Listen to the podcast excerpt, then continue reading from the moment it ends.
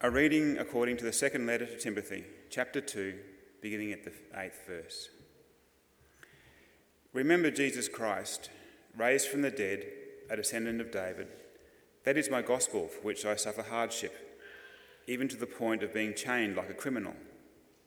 But the word of God is not chained. Therefore, I endure everything for the sake of the elect, so that they may also obtain the salvation that is in Christ Jesus with eternal glory. The saying is sure if we have died with him, he will also live, we will also live with him. If we endure, we will also reign with him. If we deny him, he will also deny us. If we are faithless, he remains faithful, for he cannot deny himself. Remind them of this and warn them before God that they are to avoid wrangling over words, which does no good but only ruins those who are listening. Do your best to present yourself to God as one approved by Him, a worker who has no need to be ashamed, rightly explaining the word of truth. Hear the word of the Lord.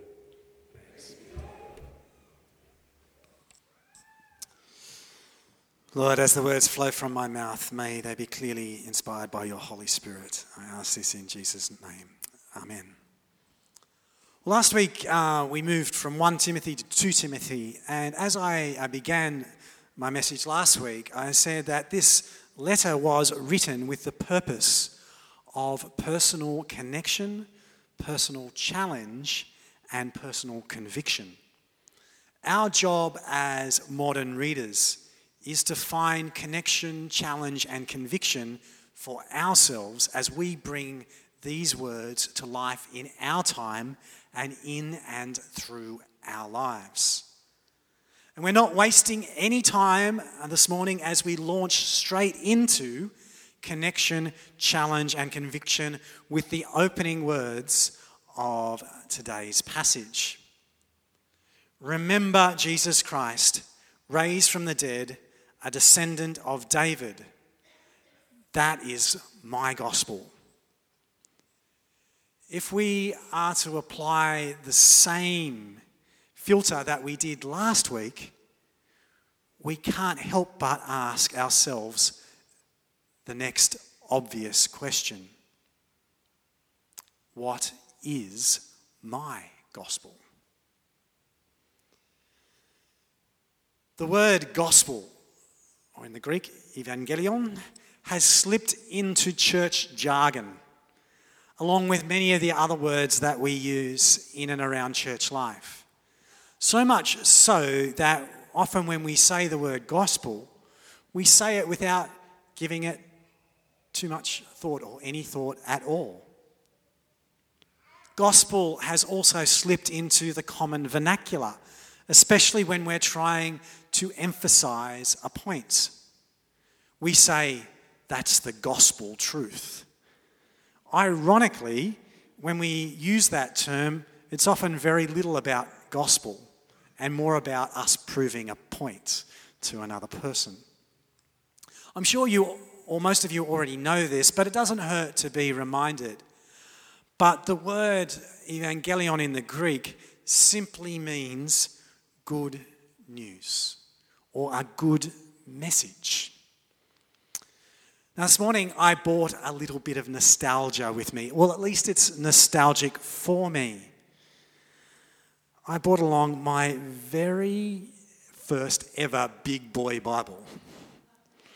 I am sure I had lots of children's Bibles growing up, but this was my very first ever Bible. It did used to have a different cover on it, but that is long, long, long, long gone away. It's um, even if you open it up, there you go, a picture on the screen of it, if you didn't see it. If you open up the front cover, I've put a little label on it. Uh, it's so old that back then phone numbers only had six numbers. Um, and if you, um, if you can make out the little sticker that is uh, stuck there, um, my subject was Bible reading. I grew up with a Good News Bible. And my unconscious subtext was that in this book was, in fact, good news. I mean, it's right there on the cover. I know that a, a quote that I used last week uh, really had a significant impact on some who, who heard uh, that message last week. Is a quote by um, a German pastor, theologian, and writer and teacher, Dietrich Bonhoeffer. Uh, now, Dietrich Bonhoeffer was executed by the Nazis in a concentration camp in 1945. From what I've read of his writing, which is prolific, um, much of his fo- focus is on the revelation of God's truth and God's hope in a context of struggle and oppression. In the same way that celebrities often become elevated after their deaths, Bonhoeffer has become a kind of rock star for many clergy, biblical scholars, and avid readers of theology. Well, that's if rock stars were ever humble, self sacrificing, and principled. Maybe some of them are. The quote that I used last week was Your life as a Christian should make non believers question their disbelief in God. I'd like to sort of build on that foundation that I laid last week uh, from Dietrich's profound words and suggest that our life, if it has a clear message of good news, is much more likely to turn disbelief into belief, or at the very least, cause others to question their disbelief. I was watching trashy reality television the other night, as I sometimes do to try and switch off. I probably should admit that I'm probably more addicted to that sort of television than I would like to admit. Uh, but I heard a statement from um, one of uh, the people on the show. And it was a statement that I think is reflected in much of our community today, and perhaps even um, in, with many inside our churches. This person was in the middle of an argument, and it was an argument about religion. And she said, I believe in God too. I just don't believe half the things that are written in that Bible. Now, I wonder if part of the problem is how we as a church use or have used this book. We've used it to win arguments to prove points, to make judgments, to control, even to abuse. And as I mentioned last week, we use it to factionalize rather than to use it as I believe it was intended to be good news. So it does make me wonder if it is even possible to recover my childhood naivety that this book is, in fact, good news. I pray earnestly that it is. And I hope that today's passage may help us in that journey. But I have to be honest, there are some tricky parts of this particular passage. Paul asserts that this saying is sure. If we have died with him, we will also live with him. If we endure, endure we will also reign with him. If we deny him, he will also deny us. If we are faithless, he remains faithful, for he cannot deny himself. The words of this saying that are highlighted today do reflect many of the teachings and the, the theology that Paul has in his other letters and they are particularly reflective of his own struggle and his imprisonment. But many scholars believe that they are actually words to an early church hymn. It's no surprise that the early church was singing hymns, or they might have been liturgical words, like what we say at the beginning of our service. But they particularly believe that they are words connected with baptism.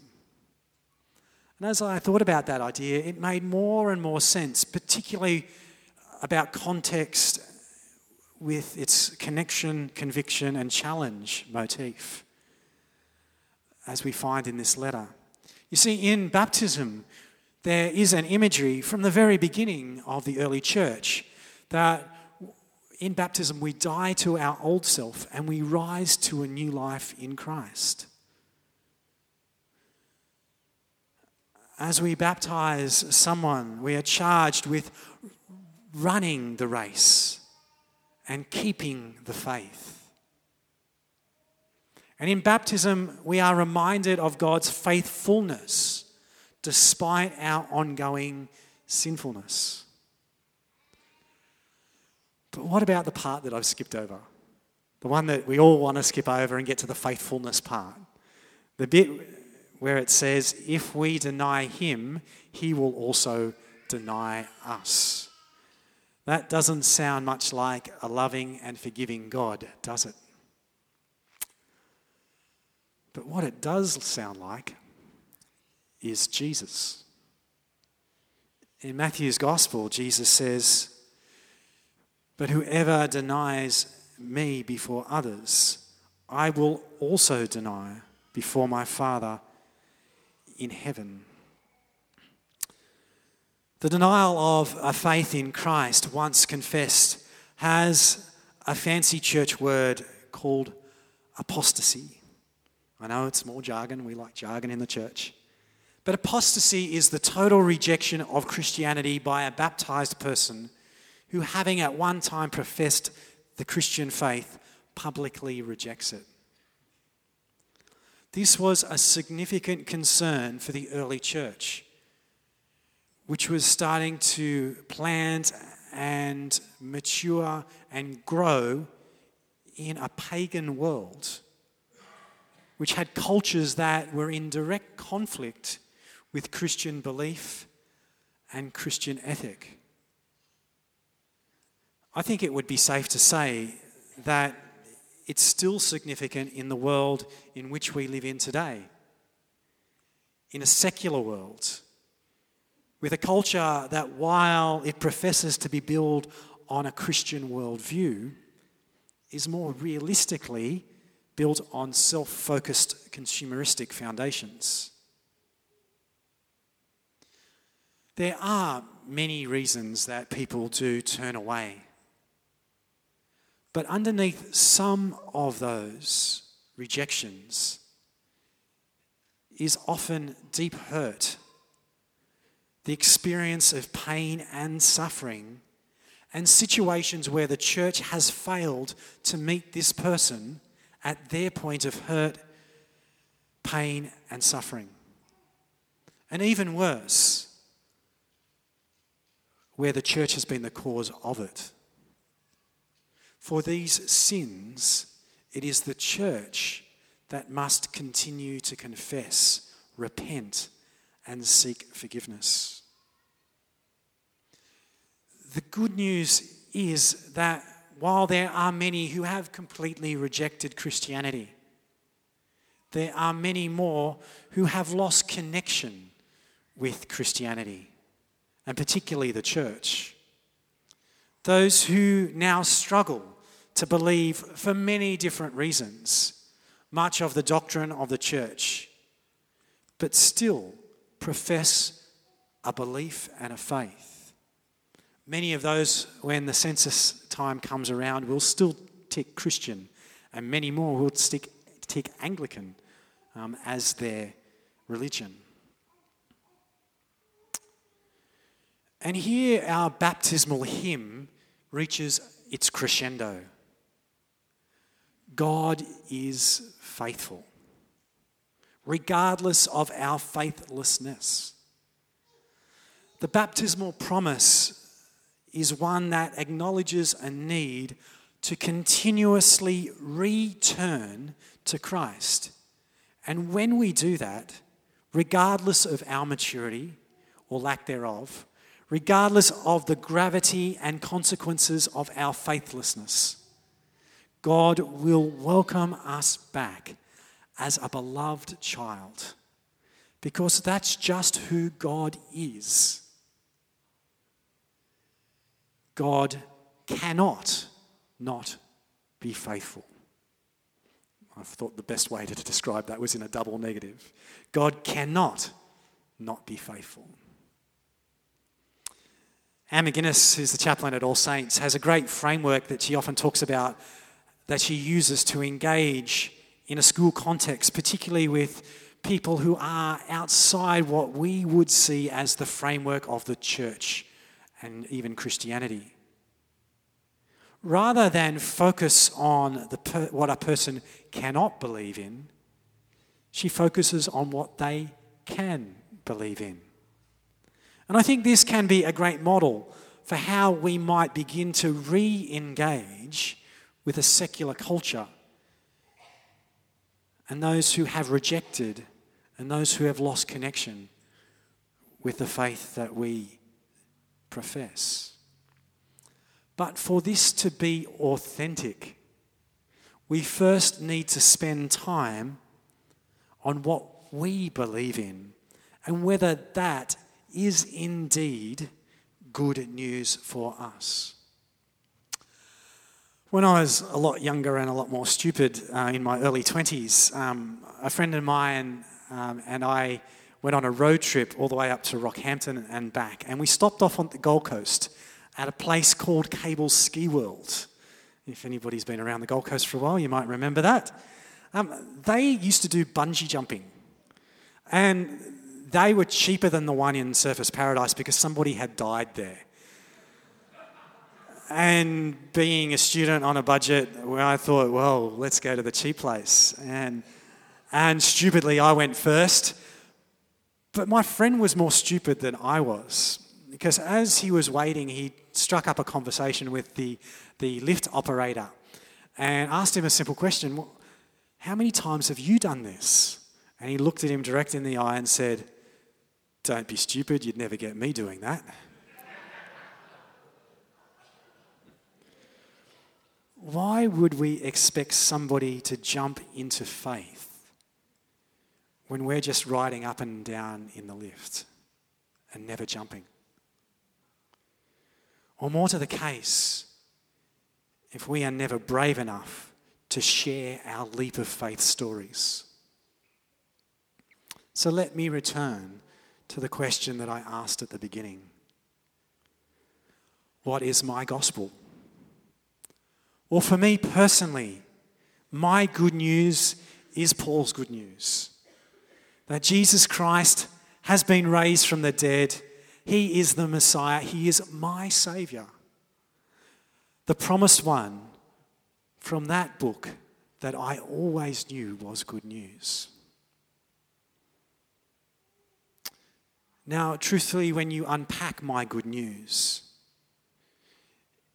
it's way more complicated than that simple profession of faith. But I know after years of studying Paul's writings, so was Paul's. But the conviction that I'm leaving you with this morning, the conviction that I have after being reminded by these words, is how do I live my life more visibly as good news?